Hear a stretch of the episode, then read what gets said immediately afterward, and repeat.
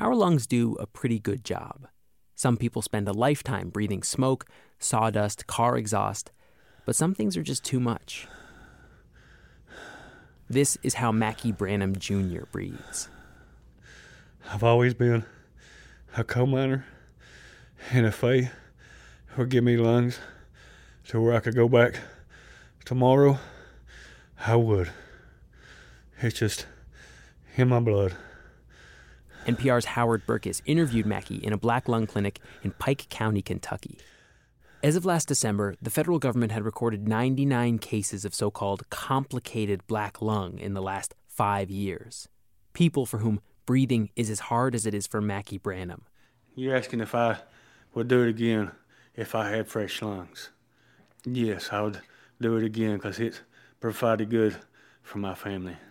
Also in December, NPR released findings from a new investigation. Howard Berkes and a team of reporters got data from 11 black lung clinics throughout Appalachia, data the government hadn't collected or looked at. The numbers showed that advanced black lung, the most serious stage of the disease caused by inhaling dust from mining, is at least 10 times more common than federal statistics had indicated.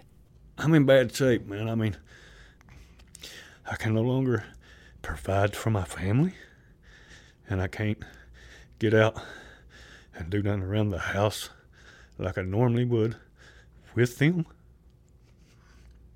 It tears your nerves up.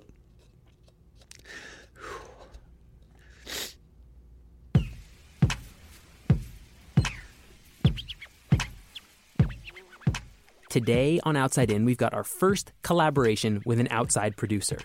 Is that me? Why is that ringing here? Benny Becker is a reporter at WMMT, covering jobs and money in the Appalachian coalfields for the Ohio Valley Resource. He worked with NPR's Howard Berkes on the Black Lung investigation.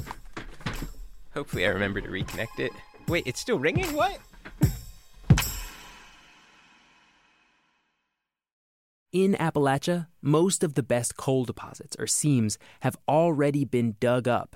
What's left are smaller, thinner ribbons of coal, buried under and mixed with lots of plain old rock. This means that in an area where countless jobs have been replaced by machines, coal miners are spending longer hours in more dangerous kinds of dust. This situation is having a huge impact on miners, their families, and the whole community. Benny tells the story of that impact through one family, the Branhams. So it's been since the 60s that people have been thinking that, you know, new regulations, new practices were going to end black lung. But the tragedy is we're finding out the numbers we're seeing right now are just off the charts in terms of people getting the worst form of black lung. It's it's you know, it's as bad as it's been. My name's Mackie Branham Jr., and I've got right at 19 years underground.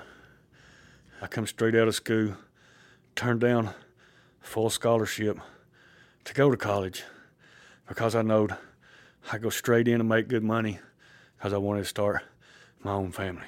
Mackie Branham Jr. is one of the younger patients of Dr. James Brandon Crum. It was Crum who reached out to government scientists after noticing a surge in advanced black lung in his clinic. That's how NPR got wind of this situation. So, this is what an x ray of, of you and I or a normal person should look like. And you contrast that to the individual, which we'll be talking to today, and you can see the significant difference. There's these large conglomerate masses consistent with complicated black lung. And this individual's 38 years old. The more I talk, the more I get out of breath. And it's like me trying to blow up like a new balloon. It's just a lot of pressure. Black lung is, you know, it's a progressive disease that happens usually over decades. Part of what's scary now is we're seeing younger miners with worse conditions. Black lung has always been an issue for coal miners, and it's well understood that breathing coal dust is bad for your lungs. But what many miners are doing today, chasing thinner seams of coal through more and more sandstone, is even worse. Sandstone is made from silica, the same stuff as glass. So when big mining machines grind up immense quantities of rock to get at small seams of coal, they're basically pushing out clouds of something a lot like tiny shards of glass. That's what Mackie Branham breathed into his lungs for 19 years. It definitely does get to the point where you can't work. You know, with Mackie Branham, that's what happened to him was he was told he couldn't work anymore. And he couldn't. I mean, at this point, just like the act of getting in his car and going somewhere where he hadn't controlled the climate to optimize it for his own breathing, that made a huge difference where he was, you know, struggling to get a single word out at a time between breaths. Little changes in the weather at this point are enough that he can't do much, so he can't even work a desk job. I'm going to turn this on if that's okay with you all. Is that? Yeah. Okay. Benny met Mackie and his family at their home, where it's easiest for Mackie to breathe. I'm Amber Branham. I'm married to Mackie Branham Jr. I'm a waitress at Golden Ring Diner and a mother of five. And it's just a hard thing to watch because I've seen a strong man go from being so strong to work six, seven days a week, all the hours they want, down to having to be home 24 7 because he can't stand the weather outside.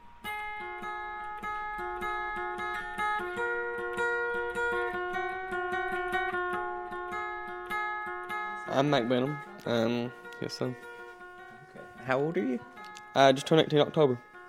Happy birthday, belated. Thank you. Um, wait, is there anything I mean you'd like to say about how this has changed you, or how how your your experience, what what's been affecting you? Oh yeah, it's changed me greatly, especially my childhood. It, um, I really got to see him. He was always at work, and when he was at home, my mother wouldn't let us around him because he had to rest for work. So there's even times when I was younger, I'd forget what he looked like. It's pretty rough on me, as a child anyway. It was always my mother that was at events and everything because he was always at work. I was what they called a company man. I did what they wanted. I worked 70 some days straight without a, a day off. 15, 16 hours a day because we was making a big move. Many a nights did he not come home for two days. He would lay over there, take a shower, and go back in for the next shift if they didn't have somebody over there. And they know that. That's the thing that makes me mad and upset about it. He worked himself to the bone for them. And now, when the favor should be repaid back, they fight him tooth and nail.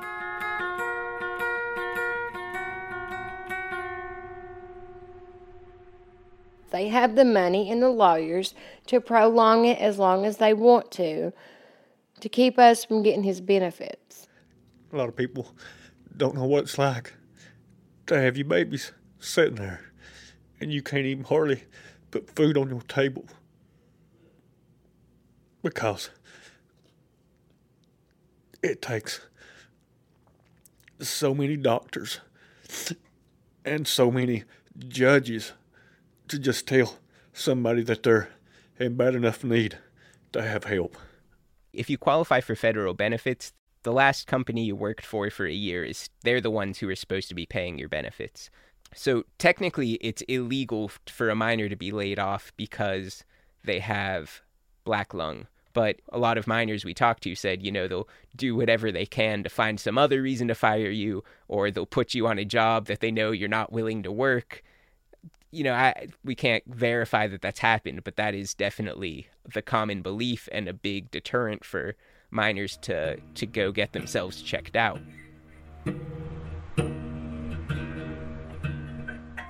Mackie did go to a doctor, but only once he was physically incapable of doing his job.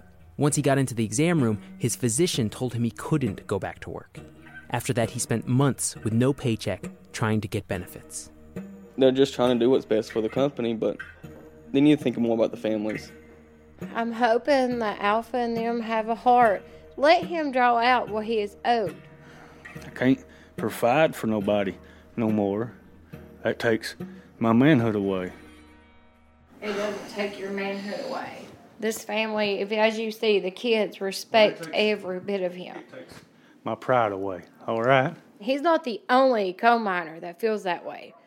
There is hundreds of men out there that think that. That, oh, I can't provide, so I'm worthless. They're not worthless because their family loves them and they want them to be here as long as they can have them here. But in their eyes, they get depressed because they can't do what they've always done. Mine's a little bit different than that. It's knowing I'm not going to get better without the transplants. And it's not knowing how long I'm going to be if I don't get them. Mackie's hoping to get a lung transplant. For coal workers who do get new lungs, the median survival rate is a little more than three and a half years. A lot of families, you know, there will be a few people who mine who, who are kind of supporting a lot of their family members. So a lot of miners or former miners or laid off miners or hopeful miners, you know, have a lot of people riding on them, are really desperate for work just to keep, you know, to keep food on the table for their family, to pay the health expenses that so many people have. And so it's one more factor in how miners have lost a lot of leverage um, in terms of you know advocating for their health and safety in the mines because if the company asks you to do something that you think is unsafe and you try to say something about it, it's not like they're desperate for your for you specifically. Odds are there's, you know, dozens of people living not too far away who would love to have your job.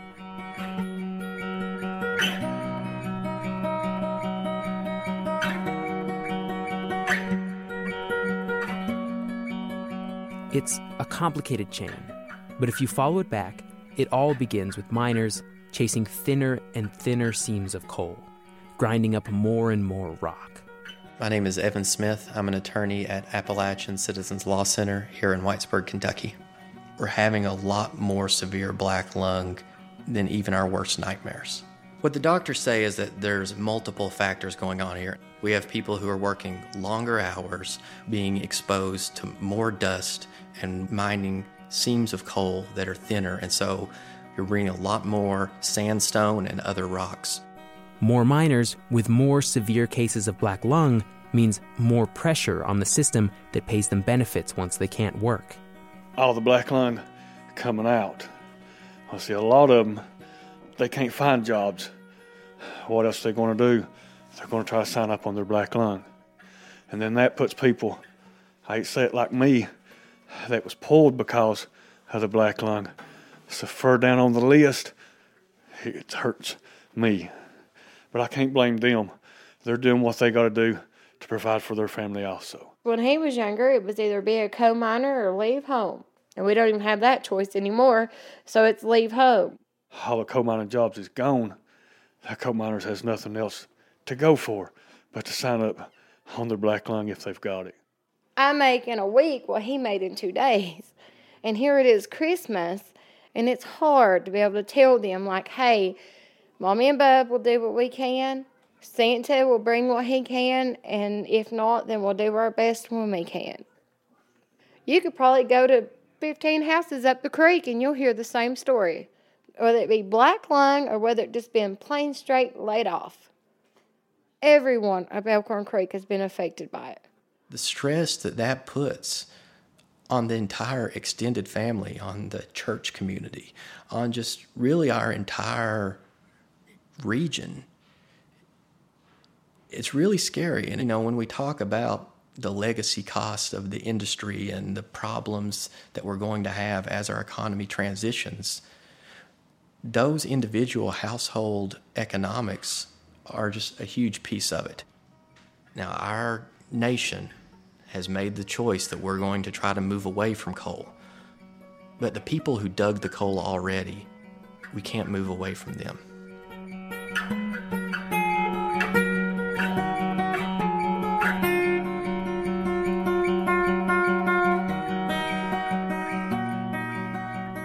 I mean, the sad thing is, as severe as it is and as big as these numbers are, the number of crises that the coalfields regions are facing is of big crises like the opioid epidemic and just general, you know, poverty, loss of work. It's terrifying, but you know, black lung just kind of isn't at the top of the list of people's concerns. I don't think it's on the top five of what people talk about when they think of the challenges facing this area right now. And that just tells that definitely tells you a lot about how big the challenges are that this area is facing. Back in December, just before Howard Berkes and Benny Becker aired their stories about the spike in severe cases of black lung in Appalachia, Mackie Branham learned that he had qualified for black lung benefits. Mackie is still hoping for that lung transplant. If I had it to do over, I would do it again. If that's what it took to provide for my family as long as I have.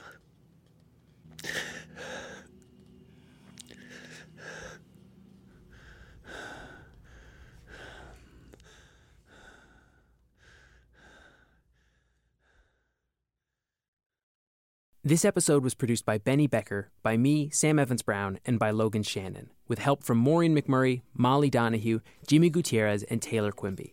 Thanks to NPR and to Howard Berkes for sharing some of Howard's audio from his reporting. Also, thanks to Jeff Young from the Ohio Valley Resource and to WMMT, Appalshop's community radio station.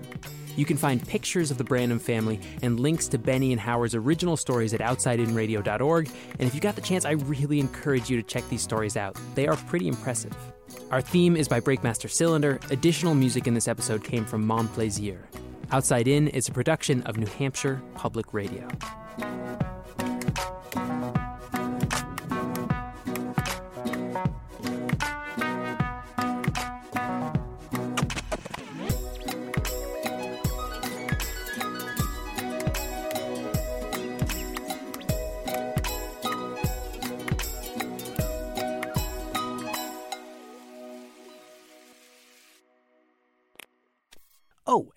One last thing. So, all this month, there's this thing going on. It's called Trypod, T R Y pod, as in tripodcasts. Because as much as you might listen to a lot of podcasts and people you know might listen to a lot of podcasts, there are a ton of people who don't listen to any at all and are totally confused about what even the point of a podcast is. So, we want you to tell your friends about great podcasts that you listen to. Perhaps this one, or perhaps you want to try some new ones. For example, here are two that I think are great that maybe you haven't heard of. Vermont Public Radio puts out Brave Little State. It's a podcast where they answer listener questions about the state of Vermont. It is excellently produced. It's even great for folks who have maybe only a passing interest in Vermont. Also, there's Threshold from Montana Public Radio. That's a podcast where they spend an entire season digging into one question about the natural world. This season, they're talking all about bison, and it is so good. Check those out, tell your friends about them, get them listening to podcasts. And then tell us about it on social media. Use hashtag